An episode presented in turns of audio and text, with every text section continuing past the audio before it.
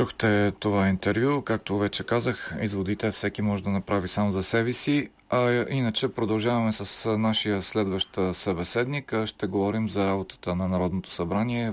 По един или друг начин станахме свидетели на някои интересни сцени в новия парламент.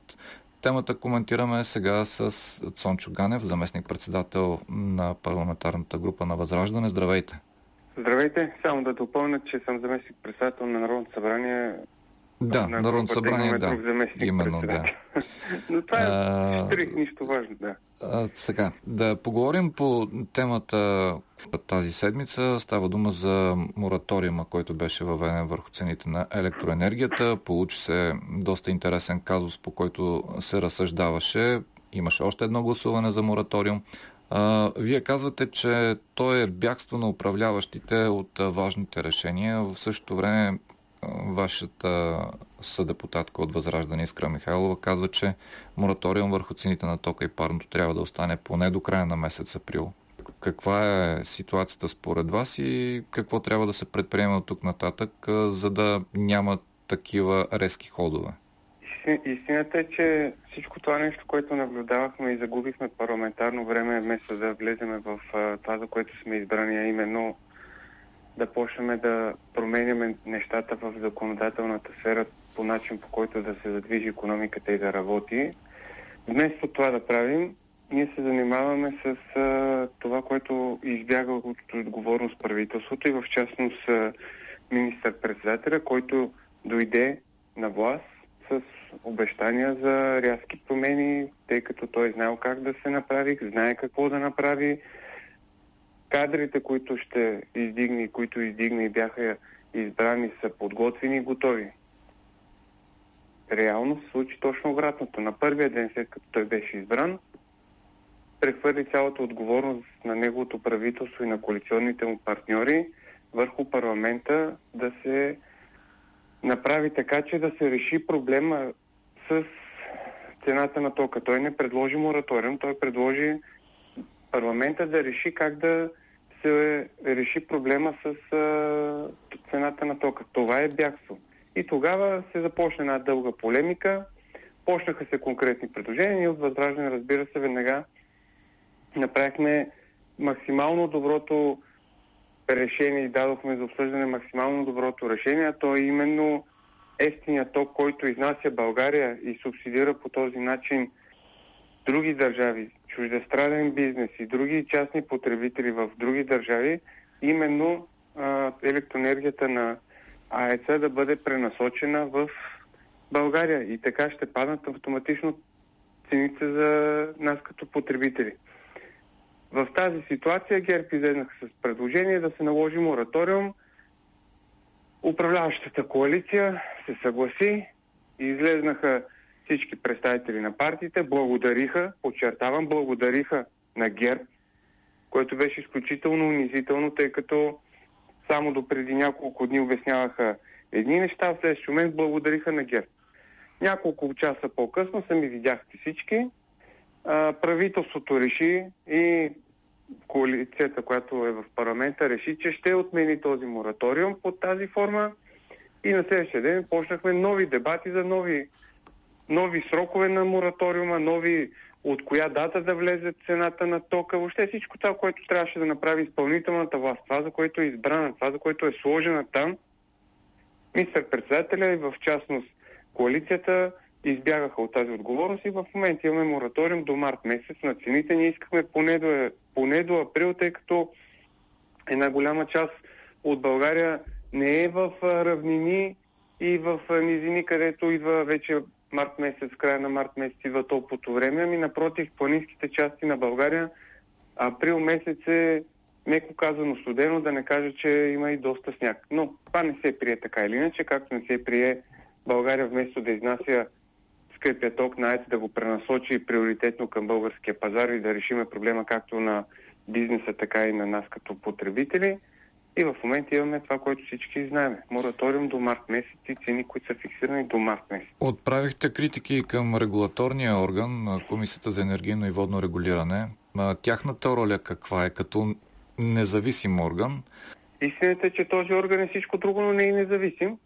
по закони, по презумпция се води независим, реално е изцяло подвластен на хората назначени от ГЕРБ и по времето на Демократична България, която тогава беше реформаторски блок. Самият председател на, а, на Кевър, между много интересно, това беше държавна комисия, а сега вече е само комисия, нали? махнаха държавна. Да можем да унищожиме дори в наименованието държавността, но както и да е, това е нюанс, който малко хора като нас от Възраждане забелязват. Та, този орган, начало на него вече не знам колко, много години седи един от видните функционери на ДСБ, Иван Иванов. Той води това, този орган и там се взимат решения изцяло под давлението на кадрите на ГЕРБ и на Демократична България. Факт е, че той не е независим, факт е, че се взимат лобистки решения, факт е, че се а, предлагат решения, които подкрепят частните веита, потребителите, част. Факт е, че тези всички неща, които виждаме в нашата енергетика и това, че България произвежда голями количества ефтин ток от тецове и от АЕЦ, се изнасят в чужбина. Това става всичко с благоволението на Държавната комисия за енергийно регулиране. От правителството заподозряха, че обявяването, така предложените цени от Комисията за енергийно и водно регулиране от 1 януари, увеличението с 10 до 13% е саботаж към новите Напротив, управляващи. това е конкретна лъжа, директна лъжа от страна на а, Кирил Петков и на неговите говорители. А, това, което беше, об... трябваше да се обяви от а, Държавната комисия, беше ясно още от лятото. Знаеше се, и се очакваше това да стане по простата причина, че както три месеца вече става, ще стана четвърти в края на декември, бизнес е подложен на генерален геноцид, тъй като плаща от 300 до 400 пъти по-скъп ток, абсолютно по същия начин ние като потребители в домовете си трябваше да излеземе на либерализиран пазар и да дигнат цените. И вече оттам нататък това, което наблюдава бизнеса, ще стане и в нашите домове. Е, това нещо се знаеше, не е ново, напротив. Това е лъжа от страна на правителството и цели единствено да се оправдаят за своята безпомощност, ситуация, в която самите те обясняваха, че са подготвени, че знаят какво да правят. Реално нито знаят какво да правят, а още по-малкото имат кораж да го направят. А кораж трябва да се прояви да се каже ефтиният то, който произвеждаме ние като държава, остава за България – и казваме категорично не на зелената сделка. Е, да, но само Възраждане говори, че ние не трябва да изпълняваме желанията на европейските бюрократи. Между другото, вчера на срещите на високо равнище в Брюксел, укорите към България са точно такива, че трябва да се забърза въвеждането на зелената сделка. Не знам колко от хората и от нашите слушатели в момента си дават сметка, че това нещо въвеждане на зелената сделка не е просто две думички зелена сделка. Това значи затваряне на абсолютно всички тецове в България, а в, е, в микса, който се образува за електроенергията, тецовете имат огромно влияние. А в момента, в който затворим тецовете, ние минаваме от държава износител на държава вносител. Това значи, че ако сега плащаме сметки за толкова около 100 лева, този момент ще почнем да плащаме поне по 300 лева сметки за ток. Така че трябва много хубаво ние като държава да помислиме какво ще правим и когато дойдат следващите избори, аз мисля, че са толкова далече на фона на всичко това, което провежда и дава като приоритети правителството вакцинация, зелени сертификати, закупуване на нови самолети за 3 милиарда. Та, когато дойдат следващите избори, много е важно всеки един избирател да се замисли, иска ли ги тези неща или не ги иска, за да може да направи наистина информиран избор на изборите. Ще ви питам за зеления сертификат след малко, но така вашата прогноза точно в енергиен план с оглед, че енергоносителите, цените им все още удрят някакви нови рекорди. Онзи ден стана така факт с новите цени на природния газ. Студените месеци още не са започнали в България поне. Сега се усеща някакво застудяване, но със сигурност ще става по-студено. Сметките за ток ще растат. Кой ще поеме този буфер след този мораториум? Истината е, че ако в България като държава има някаква независимост по отношение на продоволствие или на производство, защото ние нямаме хранителен суверенитет. Ако утре се затворят, не дай си Боже, по някакви форс-мажорни обстоятелства всички граници, ние де-факто няма какво да произведем, за да се изхраним като народ. Единствено, което имаме е зърно. Но нищо друго нямаме, за да задоволиме нуждите си. Абсолютно никакъв хранителен суверенитет. Единственото нещо, което ние в момента наистина сме независими като държава и можем сами да си го осигуряваме, това е електроенергията, тъй като имаме в Маришкия басейн огромни залежи на въглища и това дава нашата независимост, че ние можем да произвеждаме ефтина електроенергия. Това нещо е именно целта на така наречената сделка. Тези мини и тези тецове да бъдат затворени и България да стане зависима дори и енергийно.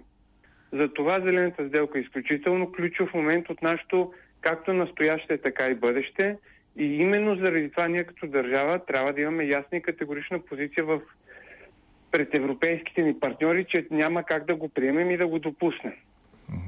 По отношение на всичко друго, което ме питахте, това дава отношение, дава отражение на цялата ни економика, дава отражение на, на абсолютно всичко. Когато се налага мораториум на тези цени в момента и, и когато... Тук има един нюанс, колко много малко хора обърнаха внимание. Когато се гласува мораториума, едно от предложенията, които беше дадено от страна на опозицията, беше субсидирането, което е в огромни размери за ВЕИ сектора и тези, които... ВЕИ сектор, нека да кажем така с простички думи, соларните паркове, перките, които всеки един вижда на различни места поставени. Та всички тези фирми, които държат тези перки и соларни паркове, а част от депутатите и в този парламент, от всички парламентарни представени партии, поне над 150-60 човека имат участие, скрито участие в такива ВЕИ произвеждащи функции. Та всички тези неща бяха предложени субсидирането от страна на държавата да бъде сведено до абсолютен минимум, даже да не кажа спряно. Е, управляващото мнозинство категорично отказа това нещо да бъде прието като мярка заедно с мораториума. И изпадаме в ситуацията, в която хубаво е всеки един журналист да попита представители на управляващото мнозинство защо към днешна дата, освен мораториум, наложен за 3 месеца, имаме и продължаващо субсидиране на така наречения ВЕИ сектор. А, а то е ясно защо. Да. Защото част от тези, които са в парламента, просто имат бизнес интереси там. Тези въпроси ще бъдат зададени, стига, разбира се, някой да поеме отговорността за това, да, кой да управляващ, да. защото управляващите в момента са съставени от четири партии и всеки може да си измие ръцете с другия. Но това е отделен коментар. Да ви питам сега в края наистина за зеления сертификат, защото заявихте, че ще оглавите протести, ако бъде въведен задължителен такъв. Вижте, малко преди да коментирам а, протестите, които най-вероятно ще дойдат неминуемо. А, малко факти. България е една от наистина много малкото държави, в които ограничителните мерки, наложени с зелени сертификат, са в пъти по-слаби, по-меки с всичко това, което наблюдаваме в Западна Европа. Респективно, строгите мерки на зеления сертификат Западна Европа доведоха до там, че хората бяха принудени, а вече откровенно задължени да се вакцинират. В момента имаме ситуация, в които държавите от Централна и Западна Европа с нива на вакцинация 80-90% са пред здравен колапс, защото болниците са пълни с болни, заразени и то в тежко състояние болни. Това, което имаме като тежки мерки, не дават категорично никакъв резултат. Когато България остава единствената точка заедно с Румъния с ниско ниво на вакцинация и мерки, които са слаби, защото българския народ отказва да се вакцинира и отказва да приеме тежки ограничителни мерки, е нещо, което дразни изключително много брюкселските чиновници, заедно с американските чиновници. Именно там идва натиска върху всички български правителства и те подгъват крака, затова и правителството на Радев го въведе, затова и Борисов затвори държавата с КПП-та. Това в момента, което наблюдаваме, е, че Възраждане, седейки в парламента, е говорителя на тези 75 или 80% от хората, които отказват да приемат тези рестрикции.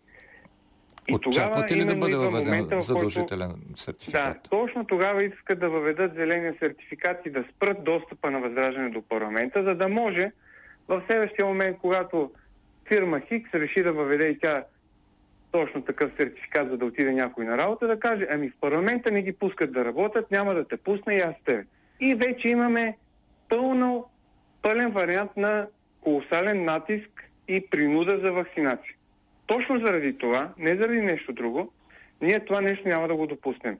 Ако си позволят в парламента или министър-председател или каквото ще да е да си позволят да забранят на конституционните ни права, ние да сме в парламент и да сме говорител на хората, които са ни гласували доверие и да защитиме тяхните права, ние ще предприемем абсолютно всички мерки. Абсолютно всички мерки. Нека да е ясно на управляващата коалиция и на министър-председателя, който вчера отново заяви, че вакцинацията е основен приоритет на неговото правителство. Това е пълен цинизъм. В същото време здравният министр вчера излезна и заяви, че вече пристигат вакцините за децата. За децата ни от 5 до 12 години. Този цинизъм трябва да свърши. Добре. Когато 39-та година Европа е обзета от кафявата чума на фашизма, България остава спасителния остров, в който това нещо не го позволява българския народ. В момента сме в медицински фашизъм и българския народ не го иска. А ние сме, от възраждане сме изразител именно на гласа на българския народ.